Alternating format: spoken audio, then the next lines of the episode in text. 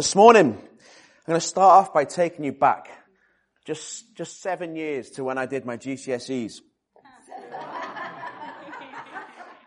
A little bit longer than seven years. 20 years, believe it or not. You probably do believe it. Since I did my GCSEs and the day I got my results. So I went into school with my dad. He took me to school and I went into the classroom and the teacher pulled my results out and there's a big smile on my teacher's face. Chris, great set of results. Well done. You've done, you've done yourself proud. And they, they, were decent results. Not the best in the school, but alright. And, uh, I got back into the car and showed them to my dad. He's like, Chris, well done, mate. Really proud of you. Great stuff. Let's go home and show your mum. We get home. My mum sat at the kitchen table, I hand her the results. And she swears at me. and she's not a sweary lady, but she swore. I was like, Mum, what's wrong? She said, I had this big speech planned about how you hadn't worked hard enough. and you hadn't revised enough. And I'd kept telling you you weren't working hard enough and now you just ruined that completely and I've got to tell you well done. I was like, talk about a mixed reception. I, this was, this was good news, I thought. And I just got this completely unexpected mixed reception from my own, my own mother.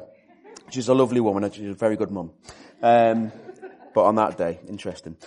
Why am I talking about that? Well, today we're back in our book of Acts. We're, we're going through the book of Acts. And today we've got a story where we're going to see a very, very mixed reception to what should be really, really good news. Uh, if you remember last week, uh, we had the story of Peter and John going to the temple and healing, seeing God heal a beggar, a guy who'd been born lame. He'd lived over 40 years unable to walk and was every day outside the temple. And Peter and John saw this amazing healing happen. And if you remember, we didn't go through quite in detail the second part of that chapter last week. But what happened is Peter and John went into the temple then with this beggar and they preached the gospel and really preached the gospel, really gave it to him both barrels actually, stood in the home of Judaism and said, this is what you guys did. You disowned the holy and righteous one and asked that a murderer be released to you. You killed the author of life, but God raised him from the dead. We are witnesses of this, and by faith in the name of Jesus, this man who you see and know was made strong. It is Jesus' name and the faith that comes through him that has completely healed him, as you can all see. This incredibly brave moment from Peter speaking in the temple. We talked about the transformation last week, didn't we, and Peter, how this behavior is so different from just a couple of weeks before, even just before Pentecost. Today we're going to carry on the story. What happens next? We've called this series What Comes Next. So today we're going to see what comes next after this amazing moment in the temple where Peter's confronted the Jews. We're going to go through verses 1 to 31. I'm going to do it in three chunks. We're going to start with verses 1 to 4 if you've got that in your Bible. Let's read this together. So the priests and the captain of the temple guard and the Sadducees came up to Peter and John while they were speaking to the people. Still in this context of speaking and preaching in the courts. And they were greatly disturbed because the apostles were teaching the people, proclaiming in Jesus the resurrection of the dead. They seized Peter and John, and because it was evening, they put them in jail to the next day. But many who heard the message believed. So the number of men grew, uh, who believed grew to about 5,000. In this chapter, the what comes next is a very mixed bag. The key headlines are this. Peter and John have preached the gospel and they're immediately thrown into prison for the night. They're arrested. The, the Jewish authorities do not like what they're hearing. And so they're thrown into jail. Talk about a difficult reception. And yet, the flip side is that 2,000 people, 2,000 men were saved as a result of this message. 2,000. 2,000 on the spot. So on the one hand, this gospel message is the hottest ticket in town. It's all kicking off. People are just repenting and being saved on the spot because they're hearing this message saying, yes, this is true. I can see it. I believe it. And then at the same time, into jail you go. We're not having this. I mean, can you imagine what 2,000 people added on the spot would look like for a church? I mean, I just think of the rotas. chaos. I'm gonna need, I'm gonna need some more kids workers fast. I'm gonna need some more tea and coffee fast. Frankly, the fire regulations in here are out the window. The baptisms we did last week would still be going on now, and I dread to think the state of Chris and Tor's hot tub by the end of that. You know, this, this is drastic stuff. 2,000 people. It is amazing what God has done here, and yet, any joy that Peter and John have in that moment is immediately tempered by the fact that the authorities grab them, seize them, and throw them into a jail cell. And here it's really apt that we've just had Kathy speaking as she did. We have here the very first piece of persecution of God's church.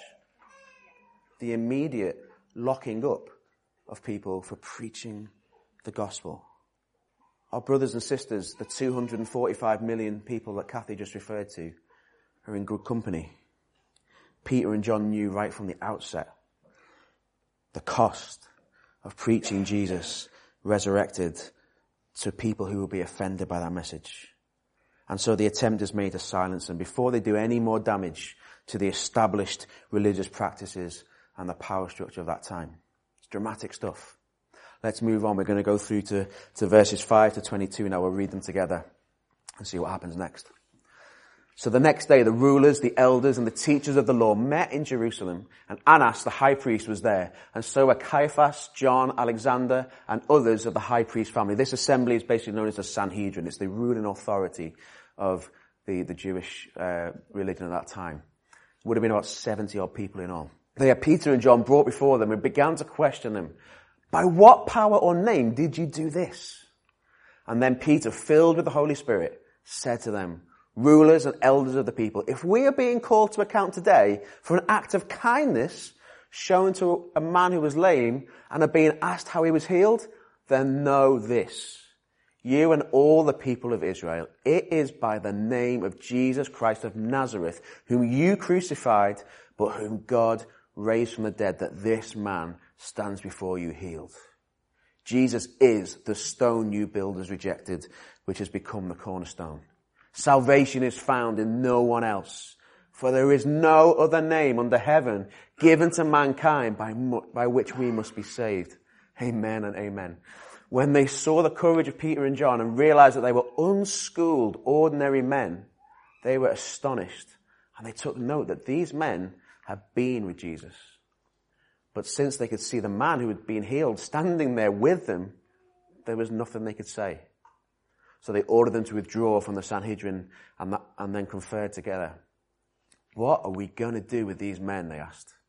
Everyone living in Jerusalem knows they've performed a notable sign and we cannot deny it.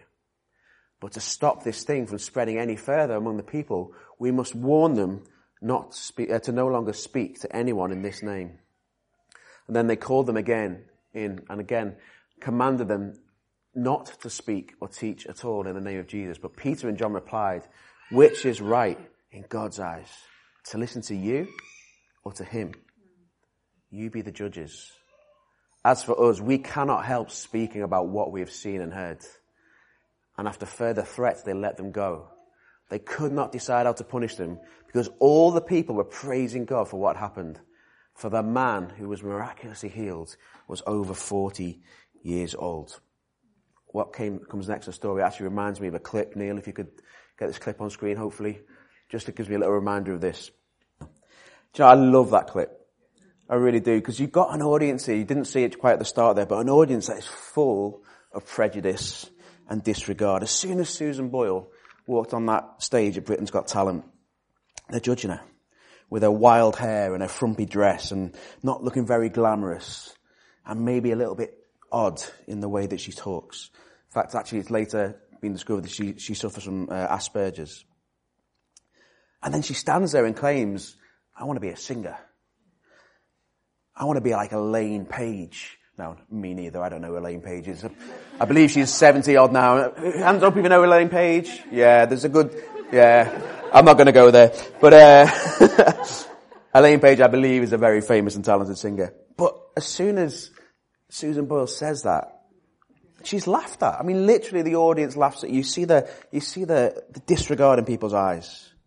And she stood here in front of thousands of people and four judges in a lonely place, being laughed at. But she had something that even the most biased and unpleasant group of people couldn't deny. She had something up her sleeve that no one knew about her that was about to blow the minds of everyone there. Something which stopped them in their tracks. Susan Boyle could sing and really, really sing. And when her voice is unleashed, her doubters and her judges have to massively rethink their opinions. And I just love the video. I love the change. There's a longer version of it. You just see it focuses on so many different people in the audience. And you just see their faces change in a slightly guilty way. But you just see this judgment melt away. And you go from sneering and judgy to joyful and appreciative and in Simon Cowell's sense, pound signs in his face. well, that's not quite what happens in Acts 4. But there are some similarities because Peter and John are two, are also faced with a sneering, judging audience who are desperate to write them off. And they're intimidated there. They stood there before, as I say, about 70 odd people, a frightening scene of the most powerful, uh, intimidating, clever, wealthy Jewish people in all of Jerusalem. And they all want their pound of flesh. And before Peter has even spoken, he's being judged as an enemy, as an upstart, and a pain in the neck. And then when he does speak, actually he's written off even further. Verse 13 tells us that although they could see the courage in them, they are judged, get this, to be unschooled, ordinary men. Ooh, ouch. unschooled, ordinary men. They're instantly considered as less important, less intelligent, not worthy of our attention. There's genuine astonishment amongst the Sanhedrin that these two nobodies could have caused such a kerfuffle. But despite the factors against them, just like Susan Boyle, Peter and John had actually had two very big things up their sleeves. Two very important things which were going to change the mood in that room.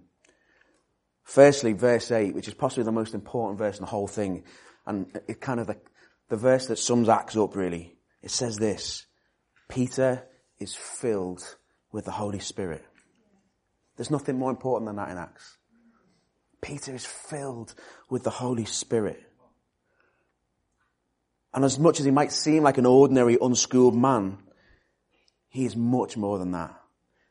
Here we have ordinary men who are filled with the power and the presence of the Holy Spirit, of Jesus himself, the very person of Jesus dwelling within him, within them, and empowering them to say and do the things that have just caused 5,000 men to commit their lives to Jesus. A man who was executed by these guys weeks earlier. The Holy Spirit is in them. That's a heck of a thing to have up your sleeve. And guys, we have it. We have the Holy Spirit in us. We're going to come on to that more later. But what a thing to have up your sleeve.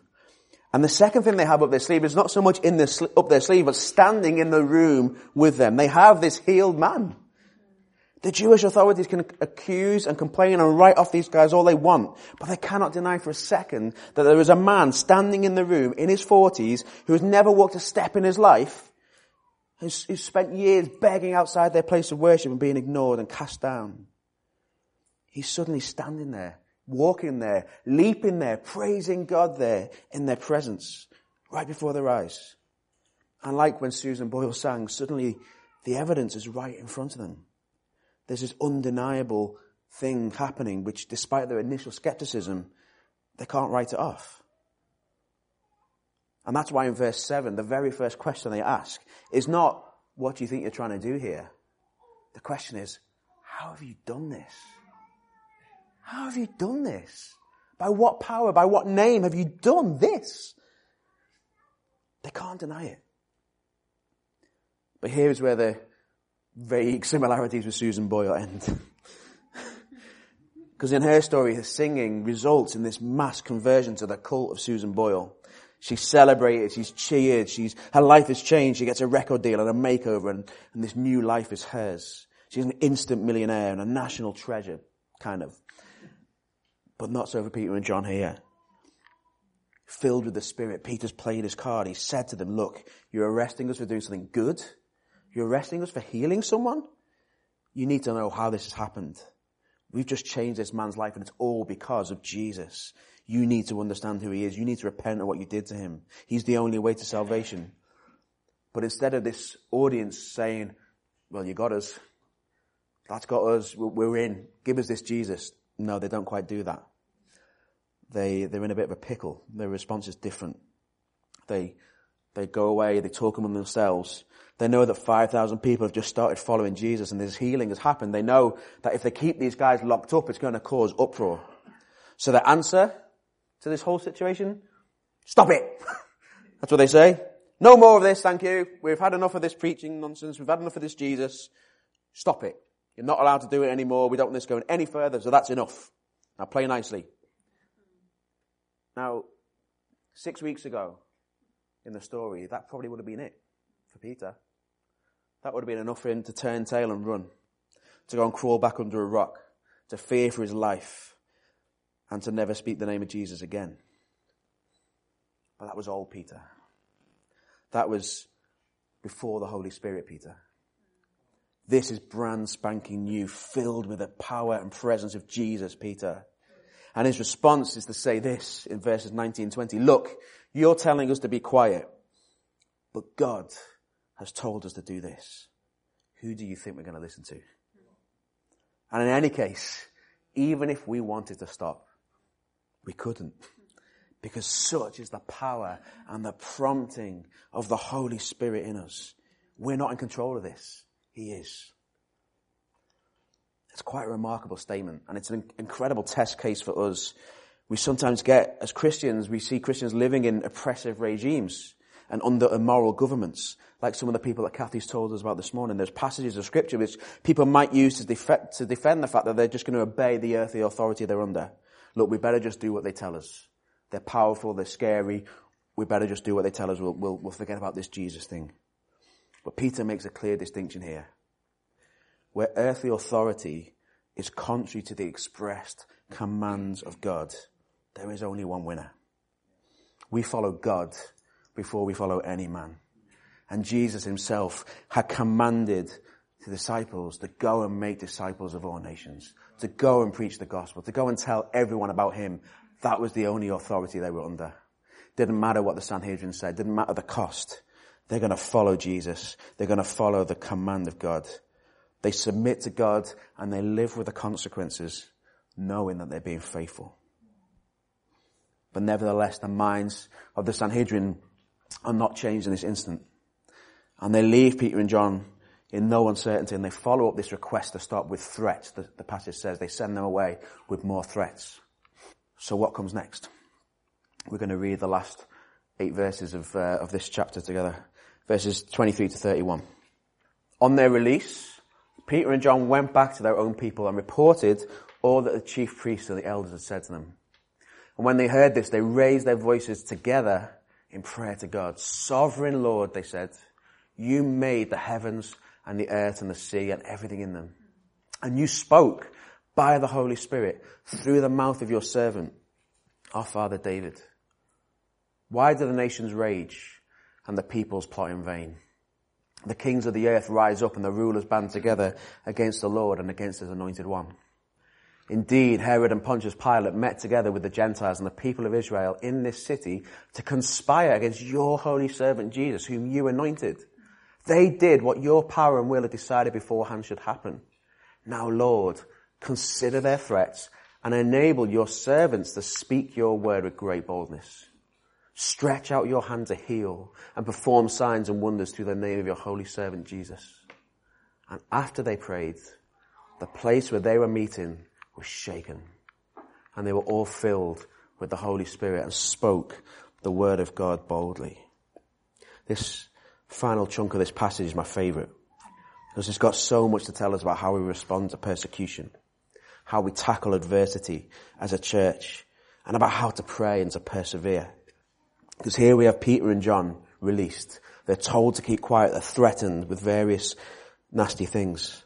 And they go back to their base. They go back to their fellow believers. And they tell them everything that's happened. And the response is rapid and decisive. They have a prayer meeting. They have a prayer meeting. It's natural. It's quick, it's effective, and full of the Spirit. They raise their voices to God. They cry out to Him and He meets with them powerfully.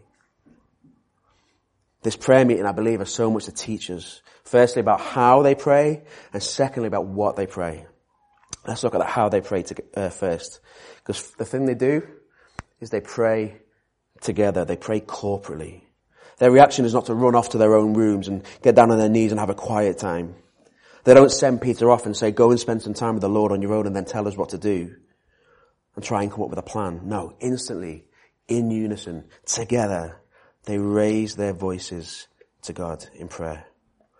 This is the body of Christ, united, functioning as one in their mission and their reliance on God. And they also use God's words in their, as they pray. I think that's really important. They call on God to fulfill the promises He's already made them. They turn to scripture. In this case, it's actually Psalm 2 to be precise, and they clearly value the Psalms as the inspired word of God. They acknowledge their belief that David must have written this Psalm, it says, under the inspiration of the Holy Spirit, who they are now getting to experience themselves.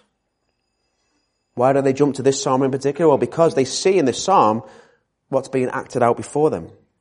They're experiencing the plotting and kings and rulers, the scheming of enemies, the desperate attempts of authorities on the earth to snuff out their attempts to preach the gospel. And so they remind God of this and say, look, you said this would happen, and now we need you to deliver on what you say in the rest of the psalm. Because in the rest of the psalm, it's not in the passage, but it tells us that God laughs at these attempts. Because he has his own ruler. He has his own king that he's, put, he is enthroned. And that he is better than any other authority on the earth. So they tell him, look, this oppression is here. Herod, Pilate, the Gentiles, the Jews, they're all conspiring against this Jesus. They're all rejecting him. You've got to do something. You said you would. You said it right here in your words. And I think this is such a great way of praying. They know God and they know His word and so they pray to Him in line with it. They assume that God is a God of truth. And so they just ask Him to act in accordance with what He has already said He'll do. Why do I think we've got so much to learn with this? Well, because I think too often our prayers are self-centered and they're about what we want and they're about trying to get God to align to what we want. Whether God has indicated that in His promises or not. And then we get angry with God for not delivering what we want, which He might not ever have promised to us. I remember, I'm sorry to pick up, is Rachel in the room? Rachel Lewis? She out of the room? In kids' work. I remember really well, she gave a fantastic preach on, on singleness and her journey with that.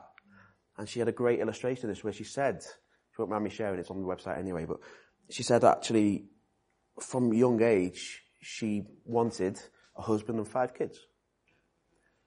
And over many years, she basically decided that that's what she was going to have. And it didn't happen, and she got angrier and angrier and angrier God. God, where's my husband and five kids? Where's my husband? I, I, I all my friends are married off, they're having kids. I want my husband and five kids. Until one day, God gently reminded her, Rachel, when did I say I was going to give you a husband and five kids? That's what you wanted. It's what you told yourself you were going to have. I've never promised you that. And you have no right to be angry with me for not providing it. And actually that changed Rachel's whole way of thinking, a whole way of life. And it brought her to a place of acceptance with what God did have for her and to love that. And she's doing an amazing thing in fostering and walking that road of singleness as a wonderful mother of a, of a child. Praying this way, using the scriptures, reminding God of what He's already said, already said He's going to do.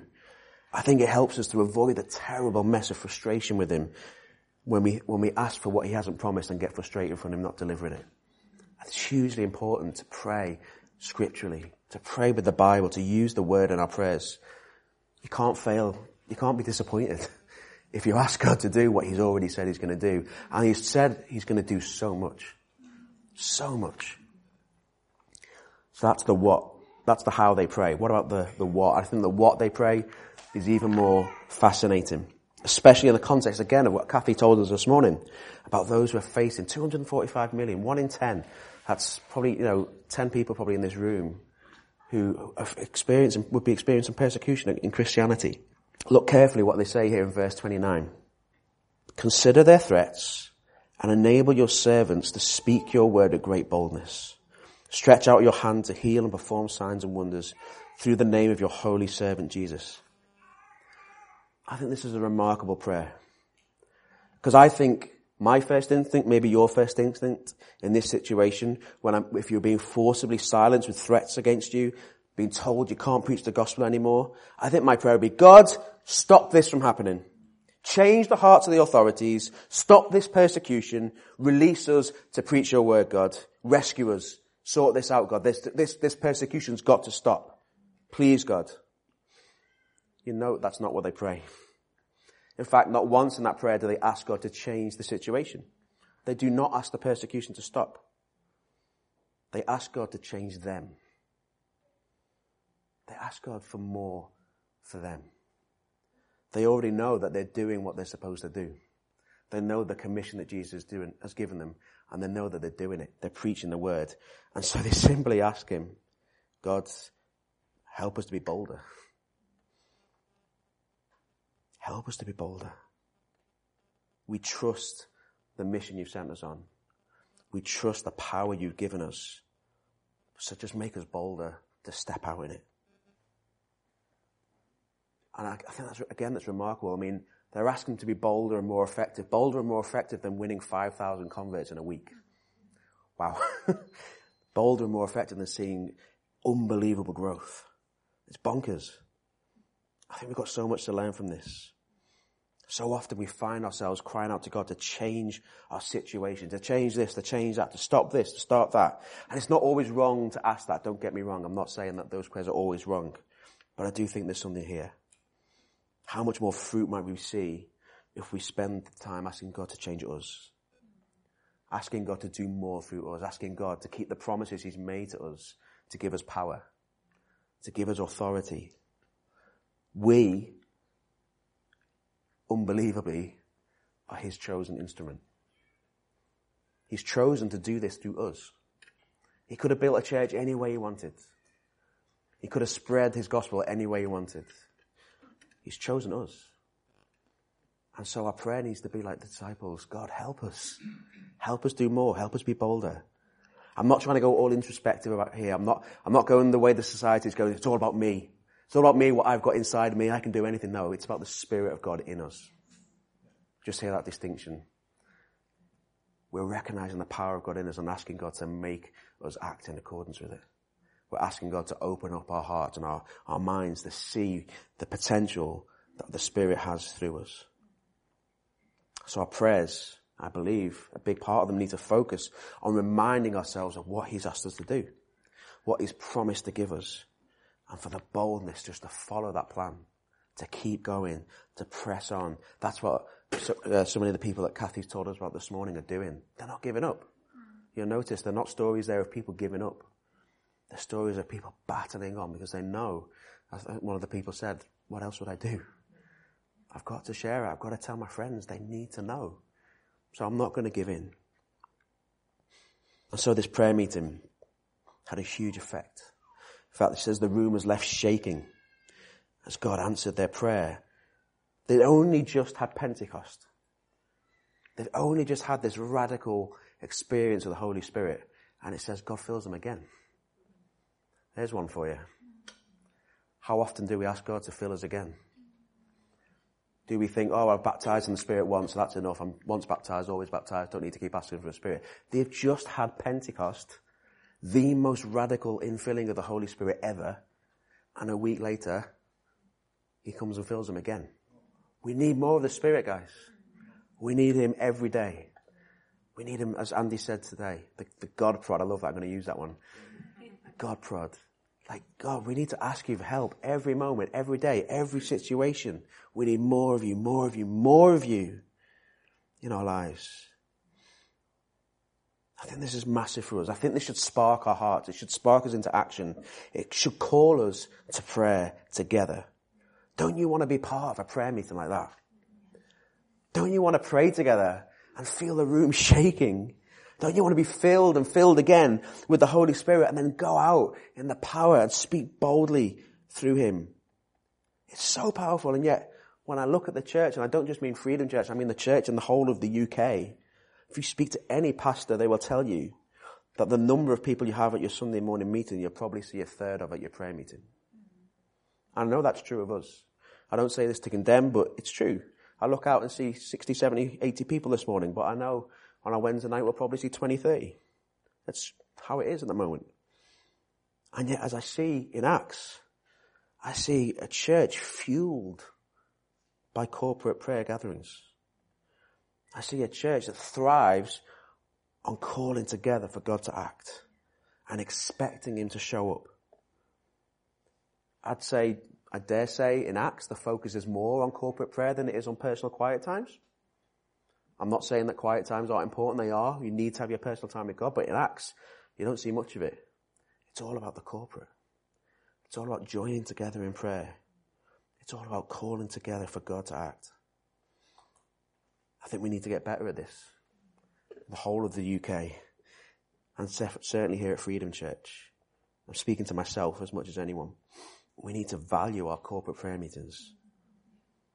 And our last church in, in Leeds, we called that prayer meeting Powerhouse. That was the name it was given because it was the engine room of the church. That's what it was called. A bit cheesy, but it's so true. It's where the power comes. It's where the engine cogs turn and fuel everything that we go for.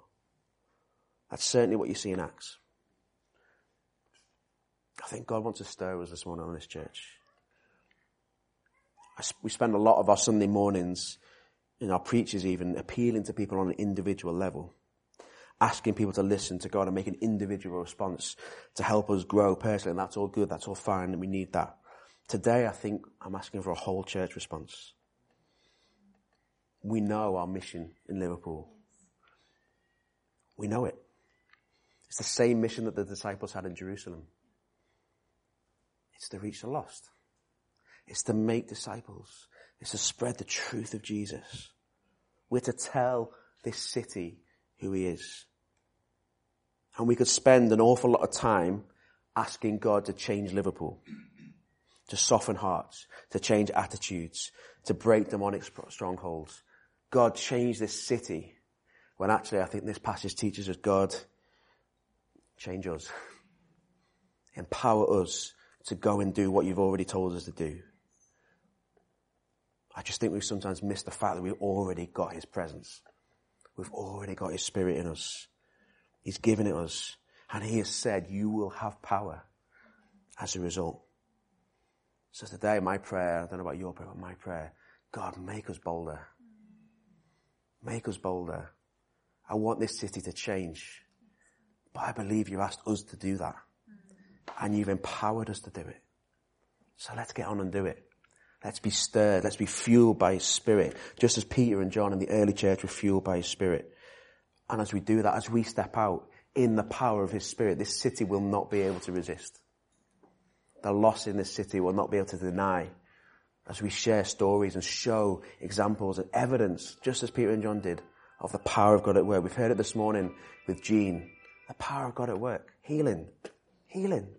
In our midst, in our, in our Sunday morning meeting. It's happening. And you can't deny it when you see it. We've just got to be bolder about sharing it. Let's, um, let's respond. I do think there's a call to respond as a church. We're going to stand in a minute. We're going to pray together. We're going to respond as a church. There is a couple of things you might just want to respond to individually as well. And the prayer team will be over that way. Yes, that way. I want to ask you this morning if you've been filled with the Holy Spirit, whether for the first time or just recently. I believe there's a call there's an invitation to be filled again this morning. Maybe baptized for the first time, maybe refilled, just as the disciples were a week after Pentecost. There's an opportunity this morning. We would love to pray for you for the presence of God in your heart, for the power of God in your life this morning. And secondly, just if there's anyone here this morning facing a situation where you've been asking God again and again and again to change that situation, change it, God, and you've not seen it happen, I just put the question to you this morning, not to condemn, but just to ask. Maybe it's time to ask God to change you in that situation. Doesn't apply everywhere. Use this advisably. Test it with, with wisdom. But I believe maybe there'll be someone here this morning. There's an alarm bell going off. Maybe where persecution in particular has been involved. Maybe where there's unbelief in your family. And as you've been praying and praying and praying, and asking God to change, maybe God this morning wants to give you fresh boldness, fresh reminder of his power through you. Let's ask God this morning and see what he wants to do. Can we stand? I'm going to pray for us together. Um, let's have a response to this, guys, as a church, and then there's a chance to respond individually. Should we respond? Should we hold our hands out to the Lord? Let's just ask Him for Him to fill us. Lord God, Lord God, I thank you for the early church. I thank you for Acts. I thank you for the incredible things you did and are doing through your disciples. And Lord, we come this morning faced with a, a mammoth task. A commission, Lord, to change the city. To see your kingdom rule, expand and increase over Liverpool. And Lord, as we look at it, it's huge. We don't even know where to start sometimes, Lord, and we, we pray and pray for the city to change. And Lord, I believe you reminded us this morning that you've chosen us to bring that change. And not because we're particularly gifted or special ourselves, but purely because you have put your spirit in us. Lord, you promised power. You promised authority. You promised the presence of God in our lives. And today as a church, Lord, we just recommit ourselves to that. We thank you for your power. We thank you for your spirit. And Lord, will you make us bolder? Will you make us bolder, Lord? Even, even as we go out of this building today, Lord, will you put us in conversations, Lord, where we can't, we can't help but speak about you. We can't help but operate out of the, the power and presence of your spirit in our lives. Lord God, make us bolder. Lord, help us to just recommit, Lord, to the power of, of prayer together. Lord, will you shake our prayer meetings? Will you shake us? Will you help us to pray in line with your promises? Help us to hear your heart and to just love you and worship you and trust you for that. Lord God, we need more and more and more and more of you. And thankfully, Lord, we know that you, you're willing to give it. So we just ask you now, Lord God, break out amongst us, fill us to overflowing, and help us to do everything that we do from that overflow. Not trusting ourselves, but trusting you. Trusting you, God. Holy Spirit, just fill us afresh now. Just pour out on us, Lord, as we lift your name, as we worship you, as we declare you again, the King of our lives. In your mighty name, Lord God. Amen.